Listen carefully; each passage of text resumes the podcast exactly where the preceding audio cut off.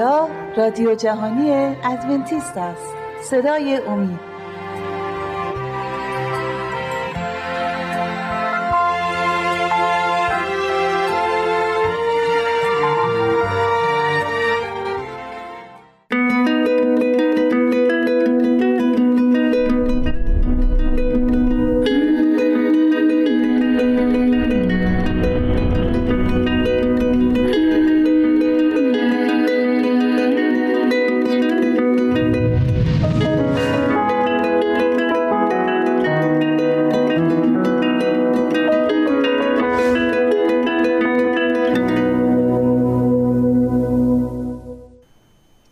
سلام گرم مرا بپذیرید بینندگان محترم و خوبم. من رافی هستم و بار دیگر در حضور شما و مهمان شما هستم برای یک موضوع جدیدی از کلام خدا و توسط خداوند این موضوع را با هم بررسی می‌کنیم. موضوعی است بسیار مهم که در این رابطه مسائل دیگری هم در ارتباط هستند. پس یک اینجا برای شما نموداری دارم که در توضیحات من کمک خواهند کرد. موضوعی که در این فرصت میخوام با شما در میون بذارم نمونه های عهد قدیم یا عهد عتیق توسط حقایق عهد جدید به تحقق میابند. پس حقایقی رو که در عهد عتیق در زمان قدیم میان مردم خدا پیش آمده رابطه‌ای داره با حقایقی که در عهد جدید در زمان مسیح و در زمان حال اون حقایق به اون وقایع به حقایق پیوسته. حالا من آیه میخونم و بعد در باره این حقایق روی این نمودار برای شما توضیح میدم. از کتاب عبرانیان باب 8 و آیه 5 رو میخونم. عبرانیان باب 8 و آیه 5.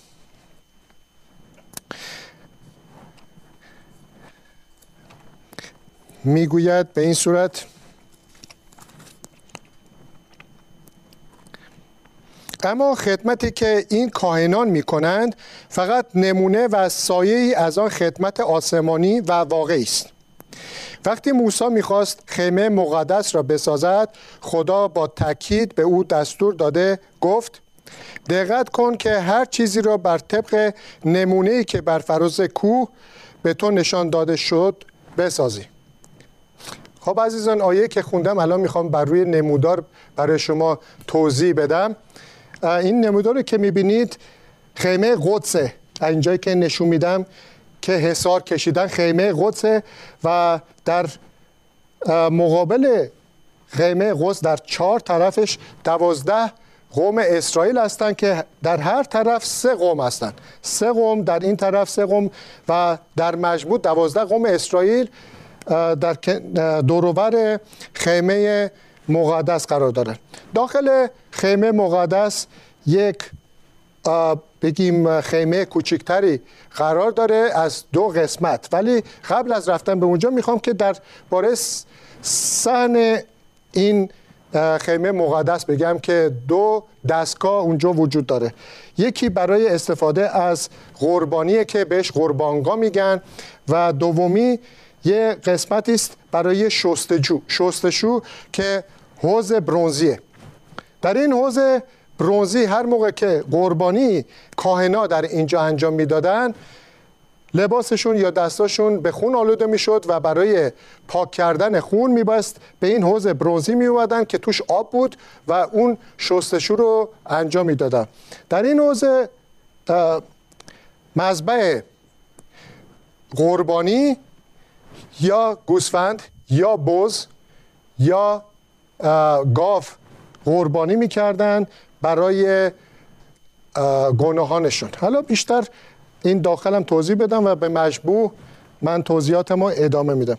داخل این خیمه کوچکتر که به 2 قسمت تقسیم شده با یک پرده جدا میشه، قسمت اولش که قدس نامیده میشه، ما میبینیم یک میز که اینجا میزه و روی میز نانهای مقدس روی هم قرار گرفتن. 10 نان روی میز، نان مقدس روی میز، و روبروی این میز و نان مقدس ما میبینیم چراغدان. 7 چراغ داره این چراغدان، روبروی اونه و دقیقاً جلوی این پرده ما داریم مذبح بخور، یعنی آتش روشن بود روی این مذبح جلوی این پرده و همیشه بخور میسوزاندن و بوی بخور تمام این محوطه داخل خیمه کوچک رو پر میکرد. در آن طرف این پرده میشه قدس الاقداس. در داخل آن ما میبینیم که یک صندوق پیمان یا تابوت عهد، به هر دو هم یاد میشه. تابوت عهد بعضی موقع تابوت عهد میگن و بعضی موقع بهش میگن پیمان عهد، که در قسمت قدس الاقداس قرار گرفته. داخل این پیمان عهد 10 فرمان جاسازی شده. در زمان موسی این 10 فرمان داخل این پیمان عهد گذاشتن که برای همیشه به یاد نه فقط قوم اسرائیل بلکه برای تمامی بشریت باشه. و بر روی این پیمان عهد که دربی داشت که بسته می شد، بر روی اون در حضور خدا نمایان بود که با 2 فرشته که فرشته ها دستاشون رو پهن کرده بودن و روی این درب را پوشانده بودن، وسط دستای یا بالهای این فرشته ها یه روشنایی بود که حضور خدا رو اونجا نماینگر بود، نشون میداد که حضور خدا آنجاست. حالا اینجا هر شخصی که میخواست قربانی انجام بده به خاطر گناهش، یک گوسفند یا بز یا هر چیزی که میبایست برای قربانی آماده میکرد، اون گوسفند رو برای مثال برداریم، گوسفند رو که سالمه، یعنی هیچ یک چیز کم و کاستی در بدن این گوسفند وجود نداره، باید کاملا صحیح و سالم باشه، اون گوسفند رو برمی داشت میبرد برای کاهنا و دست خودش رو میگذاشت بر روی این گوسفند و با حضور کاهن براش دعا میکرد، دعای اینکه گناهاش بخشیده میشه. و این شخص هم همچنین دعا میکرد، یعنی اون شخص برای خودش گناهانش رو اقرار میکرد که چه اشتباهاتی کرده و کاهن هم دعا میکرد که اون اشتباهاتی که این شخص یا گناهانی که مرتکب شده بر روی این گوسفند یا بز بره، از این شخص منتقل میشه به اون گوسفند یا بزی که آماده شده برای قربانی. در این مذبح یا قربانگاه موقعی که ذبح میشد و قربانی میشد، خون اون گوسفند یا بز پاشیده میشد به 4 گوشه این قربانگاه، خونش به این صورت پاشیده میشد و بعد بقیه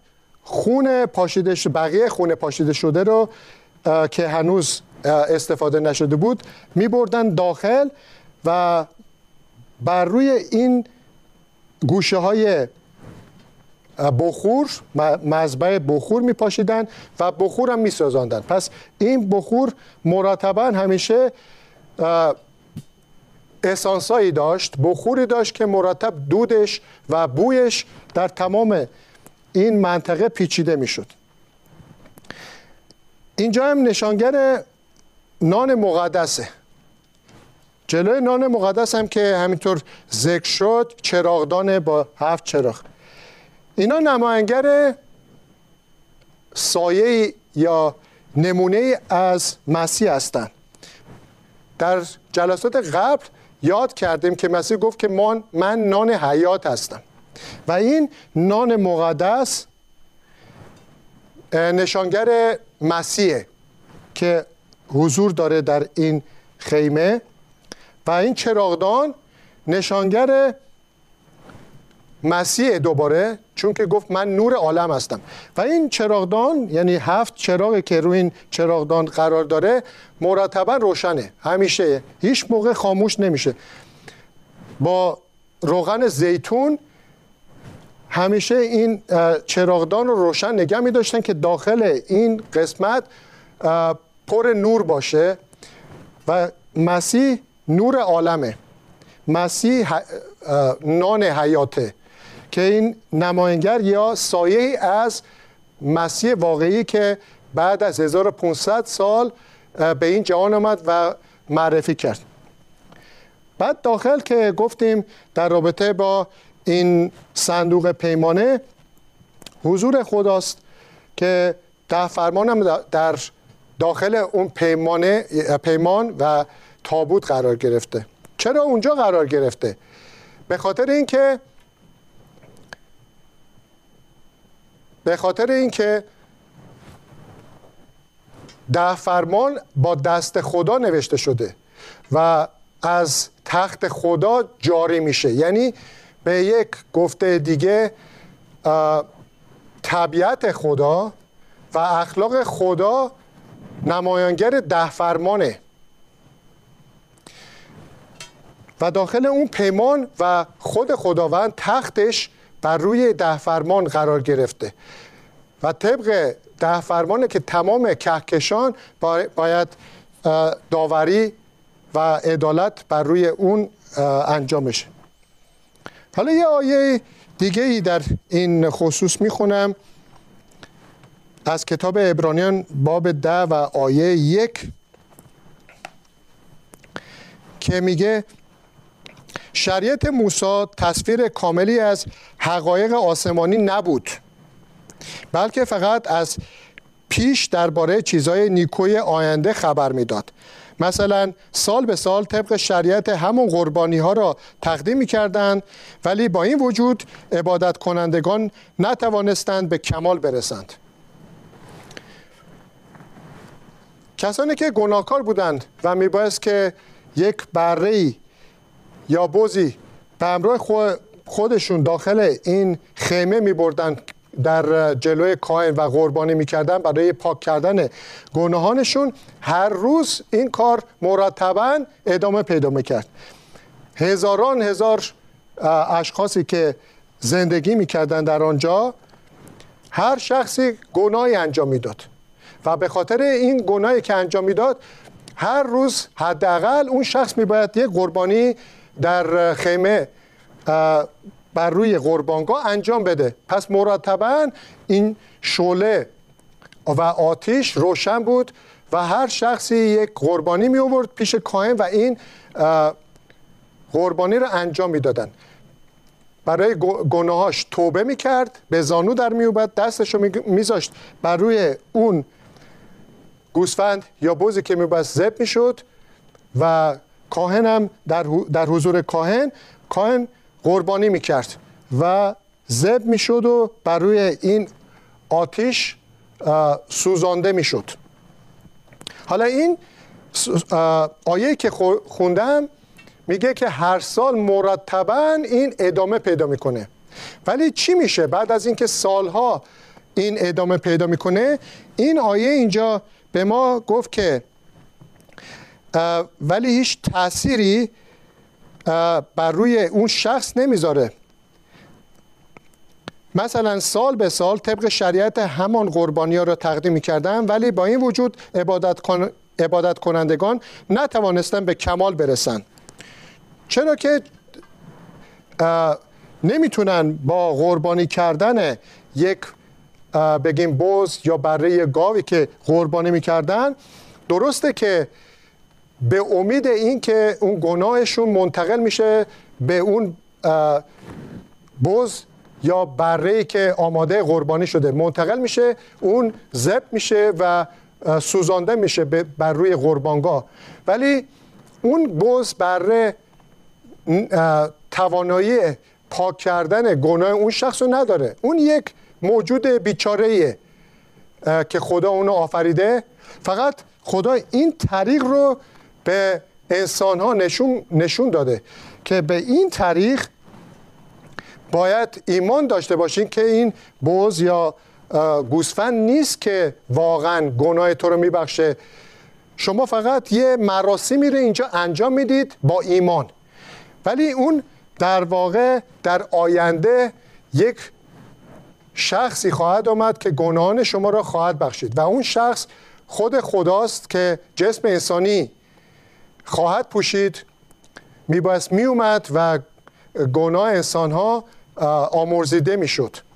این فقط نمونه و سایه‌ای بود در زمانهای گذشته که با امید به سالهای آینده که مسیح میومد و در این نمودار که میبینید زمان موسی حدود 1500 سال فاصله است. 1500 سال بعد اینها تا زمان مسیح همین کار رو انجام میدادن. 1500 سال قربانی میکردن و گناهشون به طور کامل پاک نمیشد، چرا که اون گوسفند نمیتونه گناه رو پاک کنه. ولی به امید آن بودن که مسیح که قربانی اصلیه و اومد به این زمین، زندگیشو برای انسانا فدا کرد، زمانیه که ما با امید به عیسی مسیح ایمان میاریم و ایمانمون باعث میشه که فیض خدا گناهان ما رو پاک کنه. و همچنین اینجا همون کاری که انجام میدادن در رابطه با آمدن مسیح، که مسیح اومد و گفت که هر چیزی که در زمان قدیم انجام میدادین فقط یه سایه، یه نمونه برای حقیقتی که در آینده خواهد بود و آن حقیقت خود عیسی مسیح بود که آمد و این حقایق رو به وقوع پیوست.